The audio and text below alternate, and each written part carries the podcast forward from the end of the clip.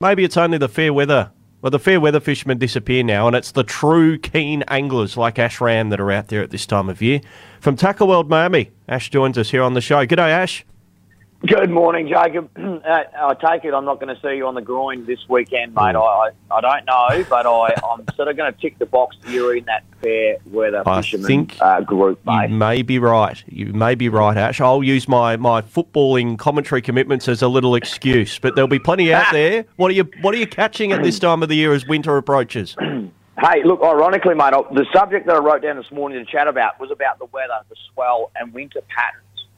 We've got this uh, start of the weather, the start of the cold fronts, a little bit of a cycle going through. Now, what can happen, mate? We've had a bit of a windy, rainy sort of a week. It's been a bit unsettled.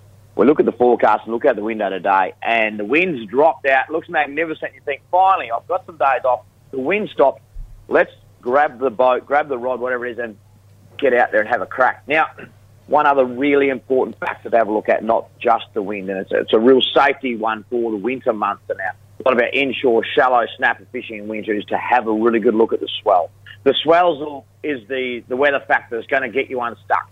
Um, it's the one that can cause tragedy from time to time for those that may anchor too shallow in too big a swell, and it causes boats to be sunk, boats to get rolled over, etc., mate. So I've had a quick look on the chart this morning, and, and this morning we're still seeing the swell on the Cape Naturaliste uh, swell buoys over four metres, and the Rottnest swell buoy still over three metres. So, as a rule of thumb, and it's not gospel, but just as a little rule of thumb, I like to see the swell less than two metres if we're shallow, if we're fishing in water, you know, 15 metres or shallower. And even in those depths, try not to anchor up if you can in those situations or anchor further back from where you would rather be. It's a real safety thing.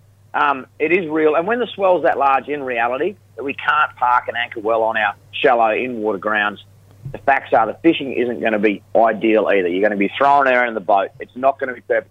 Wait another 24 hours, let that swell die down just a little further, and not only will it be more comfortable and safe, the fish will still be on. The water is still going to be dirty because what happens, mate, this ground swell, this winter swell is absolutely superb for what we love to call out land-based snapper fishing and our inshore snapper fishing.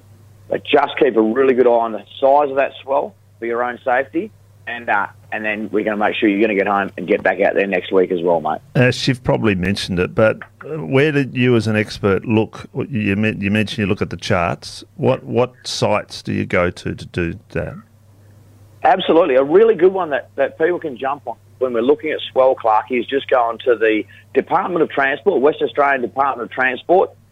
Look up marine, look up swell. There's a there is a page on the Department of Transport called Swell Comparative Data. So swell comparative data. Look that page up. That page it's just one snapshot. It shows me all the major swell buoys from Albany, Cape Naturaliste, Rottnest, Mandurah, all the way up and down the coast, up to Jurien, and I can see if the swell is rising or falling in a trend. So I can jump on there and have a look, Clark. You know, if you jump on there this morning, you'll see how much the swell has risen in the last 24 hours. Wait till we see all of those bell curves start to turn the other way. The swell is falling. As the swell's falling, it doesn't have as much punch in it as well, it has less impact, and generally the swell is further apart or more seconds apart um, when we use the technical term. So the Department of Transport, Marine and Maritime, and look up swell comparative data chart. It's an absolute cracker to give you a feel whether it's worth getting the boat ready or not when you've got a bit of a drive to the boat ramp. Well, it'll be also if you're going to go rock fishing somewhere, wouldn't it? You know, to make sure of that. Hundred percent, mate. Land-based rock fishing and swell are the two things that we don't want to get wrong. Uh, totally, you're on point, Clarky. So no, swell and land-based fishing are the two really, really must make sure we get it right and make sure our safety comes first because the fish will still be there tomorrow, and we want to make sure that you are as the angler as well, mate. All right. What about our salmon watch? I like a salmon watch this time of the year. They're coming. Absolutely, mate. Look, good numbers to the south. It looks like we, we can't have it both ways. What we have this year is such a nice, strong winter current. We had so many good pelagic species. The water's a little warm for how our, our Australian salmon like it, Parky. So if you want to go and chase some awesome Australian salmon, head down to the Capes region. There's still plenty going on down there. Or head around to our south coast. There's still plenty of salmon down around the uh, Bremer Bay, Albany area as well. If you want a little bit of a road trip, get away for the weekend. Next week, weather looks absolutely superb, Clarky. The swell's dropping right down. The wind's dropping right down. It'd be great to go down south and have a look at some of those rock uh, places to fish like you were talking about, or some inshore snapper fishing because the swell's going to drop down, the water's still going to be dirty, the snapper will be on, the salmon to the south, and there's still some pelagics out wide, mate. It doesn't get any better. Grab it while you can before winter gets here properly, mate.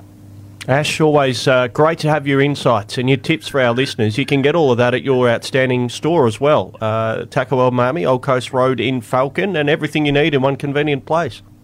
Absolutely, mate. Call in, even if it's just for some advice, some ideas, and have a look how we read the weather charts to give ourselves the best chance of catching fish, but also stay safe. Be home the next day as well, mate. We shall look forward to your company next Thursday. Ash, have a great weekend.